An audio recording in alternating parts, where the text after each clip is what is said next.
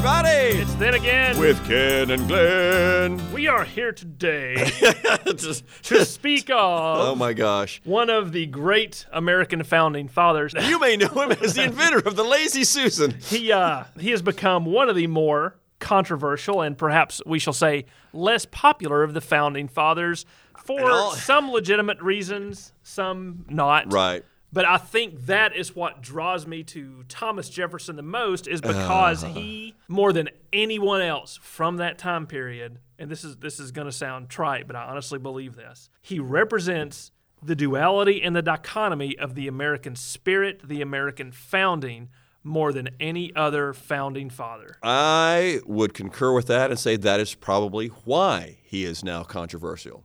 Because dealing with the American spirit, honestly, is always going to be controversial. And he was controver- there was controversy surrounding him even back in the day. Oh, it was it was terrific. The Sally Hemings story, folks, uh, was It not new. It was not a new thing. It came out in the election of 1800, which was absolutely brutal. Which is when he became very unpopular and controversial because he was sleeping with black people. He was going to ban Bibles from every home in America.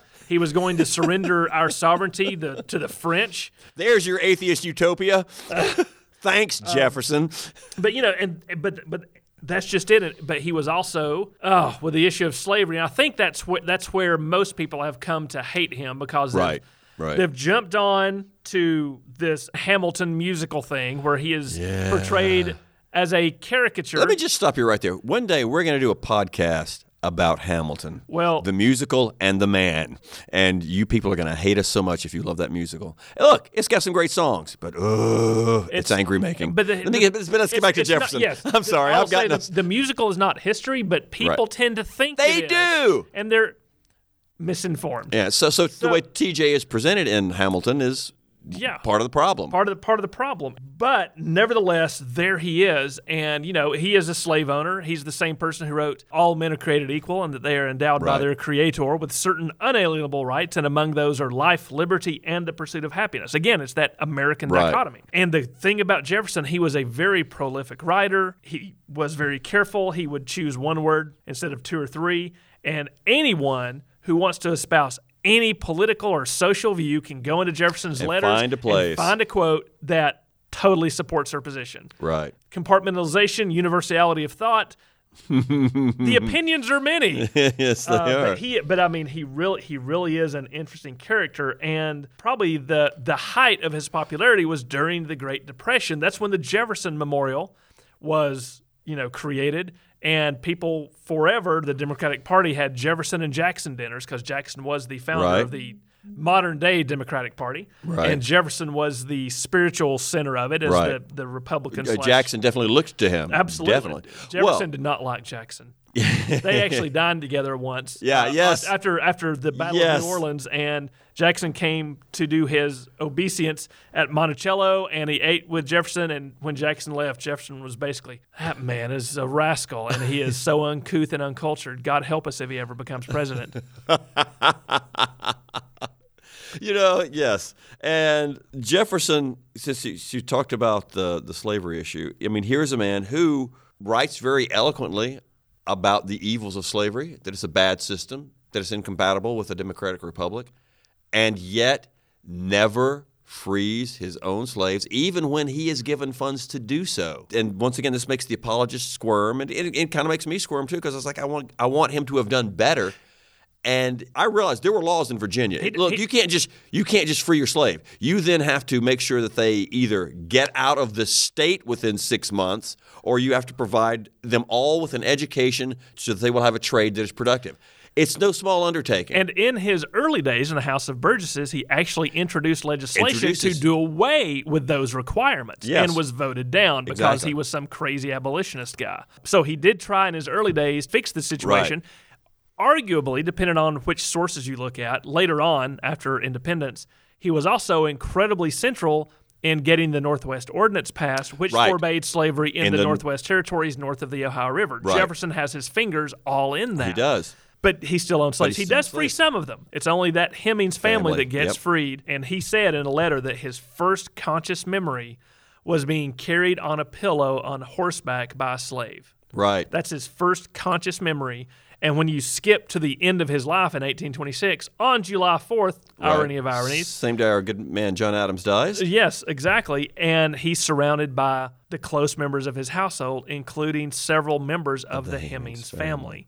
I mean, it, it, it, it, slavery There's a is scene. everything in his life, Right. and it is the bookends of And his there, life. there's a, that scene. I think this this is just a fantastic visualization. I think one of the best jobs ever done in the in the John Adams miniseries, where they're doing the juxtaposition of you know here's Adams' deathbed, here's Jefferson's deathbed. They're cutting back and forth as the two men slowly die, and they've got that scene around the Jefferson deathbed, and and Sally Hemings is right there holding his hand, and tears coming down her cheek, and you know people have criticized that scene and they've lauded that scene, and you know one is well that's saying that she enjoyed being a slave. Well, no, it doesn't say that. What it says is that whatever relationship they may have, and sure, he had all the power because he literally owned her, but whatever relationship they had, we don't know what it was in their minds. And people are capable, humans are crazy creatures. The, the bonds of affection that they form for each other can transcend the material condition, societal condition of slavery. They it can. can. And we're not saying that happened with every relationship, Not even close. but I think it does a disservice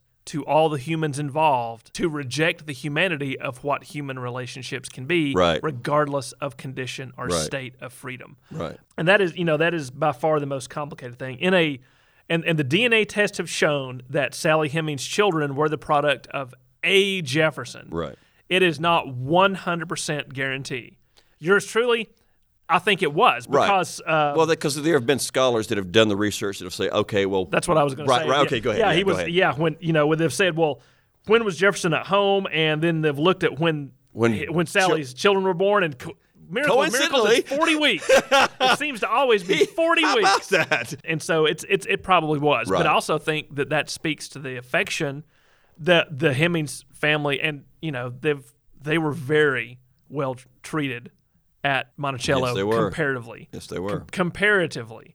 Uh, and they are the ones. Sally Hemings' uh, children were all eventually freed. It's interesting. There is a there. I will try to be very brief with this story, but this is a fantastic story. Jefferson goes to France as the French ambassador. He takes one of his slaves with him, who is a Hemings, and because he wants him to go to cookery school in, in Right, France, he wants he wants him to become a French chef because Jefferson loves the finer things.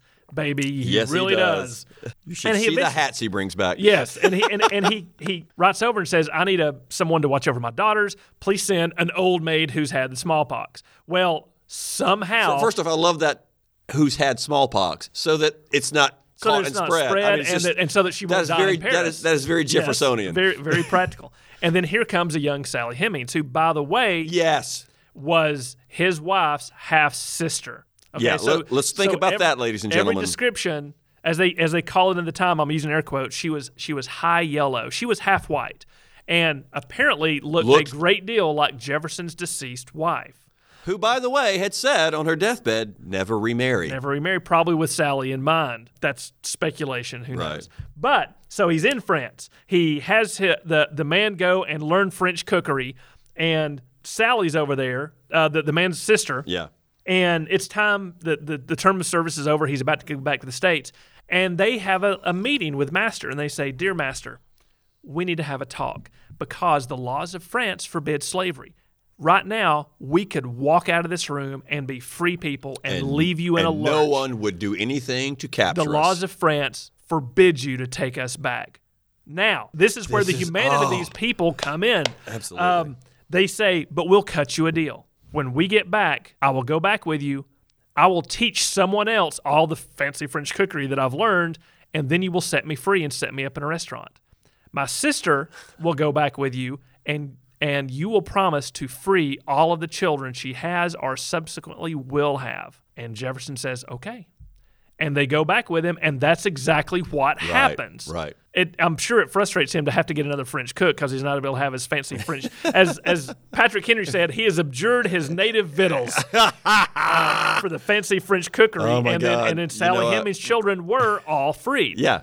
I think it was John. John Hemings was freed and given some money to start up a restaurant. He goes north and unfortunately does not do very well at all. I think he ends up committing suicide. Right. But nevertheless, But but and here's the thing with that incident, th- this shows the folly of judging the past with modern sensibilities. You can't, because anyone present would go, "Well, no, you're stupid to go back. Why? Just stay." You, you can't you can't wrap your head around any reason why you would willingly go back into the condition of slavery. Yet these two people did, who arguably and demonstrably weren't idiots. Exactly. So why would they go? Why would they do it? Because they were getting something better out of it. Right. Period. And so, all that to say, Jefferson is a perfect example of how complex the issue of American slavery is. And that's one of the fascinating Well, things to study. Now, there are also instances where if there was a runaway on his on his plantation, he had the overseer beat that slave to within an inch of his life. He there were instances where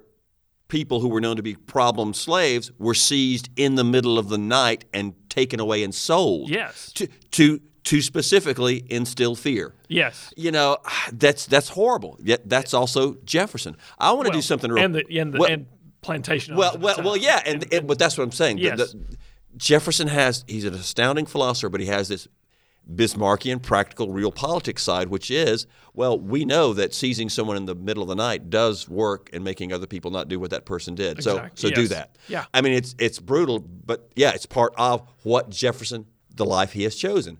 Now, what I want to do is a little compare and contrast work with Jefferson and Washington because they're both revered founders, both owned slaves, but they came to do very, very different things with their slaves. And and the reason I want to choose Washington is because Washington and Jefferson are both bound by the same Virginia laws. right. And and Washington took a very different path than Jefferson, working under those same restrictive laws. They are. They're very restrictive. You know, for those of you who don't know, uh, so Washington is owner of slaves by purchase and by inheritance, just like Jefferson is owner of slaves by purchase and inheritance. But at a certain point, and this is during the Revolution, during the War for Independence, I should say, because we've stopped using the term, or at least around here we have. we try We to. try to. Uh, the War for Independence. Uh, Washington makes a resolve to no longer be the owner of slaves by purchase. In other words, he said, I'm not going to buy humans anymore. Now, he still owns humans, and the natural increase of the uh, population increase, he'll still own more, gain more, but he's decided, I'm not going to buy anymore. So far as I know, Jefferson never made. He- the, no, the he did proclamation, not. I, I, I, you know, I've decided I'm not going to buy humans anymore. Washington overtly said, I'm not going to do it It was more a selling thing, but I'll, I'll come back to that. in a Okay, yeah, well, well, and that's the other thing. Washington also said, I'm not going to sell slaves unless it is because they have repeatedly run away and are now a discipline problem. And he only did that once after he made that vow. And his stated reason is he did not want to break up families. And it's the influence of people like John Law, uh, Henry Law, yeah, Henry Laurens and, uh, and and Lafayette and Marquis de Lafayette. They're, you know, so he's exposed to other ways of thinking about slaves and slave societies from these two guys. And, and, and Laurens especially is a South Carolinian, and he's saying, you know, we need to abolish slavery. Whoa, you're from South You're Carolina? insane. You're a crazy man. But Next, we'll let women vote. Are you insane? but, you know, Jefferson also encounters people who are suggesting other way, you know, abolishing slavery and get away with slave society in general. And while neither man outright frees their slaves in their lifetime, neither does. Right. Washington, in his will, makes provision for all of his slaves to be freed and for them to be educated and set up in a trade and sets aside the money to do it. He does do it. Why, this is why. This is why I, Washington is no deep or cosmic philosopher in the same way that Jefferson is, but Washington also walks the walk. and that's that's the difference really here's washington was a fantastic businessman he was not a head in the clouds uh, philosopher as adam Right. said perhaps you was asleep in philosophic tranquility mr jefferson jefferson was not a businessman and the and I, Yeah. will, I will put forward the biggest difference in how they operated with that was jefferson's crippling debt Yeah, he had when he when Yeah. Martha Wayles Skelton, his wife, who he married, who he did love for ten years before she passed away, came with a lot of property and came with many slaves, but he also inherited a vast amount of debt that from that point on he was never able to get out from under. He Yep. just wasn't. Who knows what he would have done if he didn't have if he wasn't saddled with those monetary issues, but he was. Right. And those monetary issues and that debt determined his morality Yeah. vis-a-vis slavery. Yeah. It- they just had to. Yeah, you know, a, a- another one to throw into the mix here is is my man uh, Patrick Henry because he there's a series of letters he, he he writes back and forth with this Quaker minister, and he's pretty frank. This is a pretty frank exchange uh, in these letters. In the, in the Quaker is, is taking him to task about his slave owning, and and, and he finally just point blank says, "Why do you still own slaves, Patrick? You know it's wrong. You've said it's wrong. Why aren't you freeing your slaves right now?" And he writes back and he says, I know, yeah, who would have thought, I'm just going to paraphrasing, who would have thought I, Thomas Jefferson, I'm not, I, Thomas Jefferson, I, Patrick Henry, you know, the champion of liberty, would, would be the owner of, of humans. He said, but, I- but I am. And, and I admit it. I own them because I cannot get around the inconvenience of doing without them. Sheer And honesty. He and, and that's and that's why I love me some Patrick Henry. He he at least has the guts to go. You know what? You're right. I could free them now, but I wouldn't be able to live this lifestyle. You're right. And and this is an era when folks took their fear of God quite seriously. Patrick then goes on to say, "And I will be judged by my Maker for it."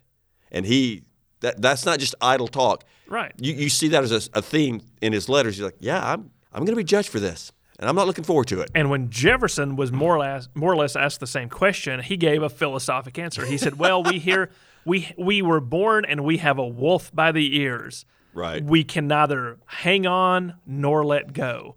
And and I, I think it's a different letter, but he goes on to say that he he realizes that this great sin of slavery cannot be amended or fixed in this country without great effusion of blood, and he trembles for that moment Right. that he knows will come in American history, and that he it knows, does. and that he knows he's contributed to. I would say. I mean, they, these guys had to know. That, Of course they did. Because here's the other thing: there's also with all of these obstacles that, that Jefferson had to free, or these other guys did. There is also the thing of, okay, if you can't get the legislature to do it, you can still sh- lead by example, which is what Washington was doing in his will. Right. He was sending a very clear message to the Custis grandchildren, the grandchildren of his wife. Look, I'm freeing my slaves. So all the slaves that, of your family that they've intermarried with, maybe they should be free too. You, you get what Yeah, I'm saying? I don't right. want to break up families. Do you understand what I say when I say that? And then you've also got a guy like Robert Carter, frees 500 slaves, just does it. because well, and he can afford to. Well, but he, he, he has to do a lot of financial Oh, yeah. manipulation to do it, and, Yeah. and his estate is greatly reduced. But he's but he says, yeah, I'll be poorer after this. So what? Yeah. So, and this is the milieu that you know you've got Jefferson, you've got a guy like Carter, you've got Henry, you've got Washington. All these guys. I mean, you can't separate these guys. First off, you can't separate them from slavery. You can't You can't. separate early American history from slavery. You can't. You can't separate modern American history from slavery, as we've seen. And you certainly, your man T.J. Well, He is so in it. and and I feel so bad for him because he knows it's wrong. And he, and I'll say this, and then then we'll wrap it up. But this is this is what I talk about in class: is you have to understand when we say slavery in America, Right. slavery in the founding era, colonial era, was a very different critter than it became in the 1850s up to 1860. All these founding fathers, they all knew and felt. Not just the founding fathers, but the slave owners at the time. It was within the culture that, like Patrick Henry said, we know it's bad. We wish we could get rid of it, but we're just we're confronted with the difficult realities of trying to solve this moral and social issue. And, by the time you get to 1850 and 60 in the South, they're like, well, slavery's a greater good. Of course, black people should be slaves. Right. Duh. That's the way it's supposed to be, And- and we will defend it with war. There's even the cultural element right there from the beginning of if we free these slaves, then do these two peoples live together in society? They can't fathom that being possible. Right. But at least at that point, they're just questioning it. By the time you get to the 50s, reject 1850s, the they say it possibility. can't. It can't happen. So for slavery in the 1850s, see a future podcast. and that's bye. Then Again with Ken and Glenn is a production of the Cottrell Digital Studio at the Northeast Georgia History Center. If you've enjoyed listening to Then Again with Ken and Glenn, please make sure that you subscribe and help us out by writing a review. To learn more about the Northeast Georgia History Center, visit www.negahc.org.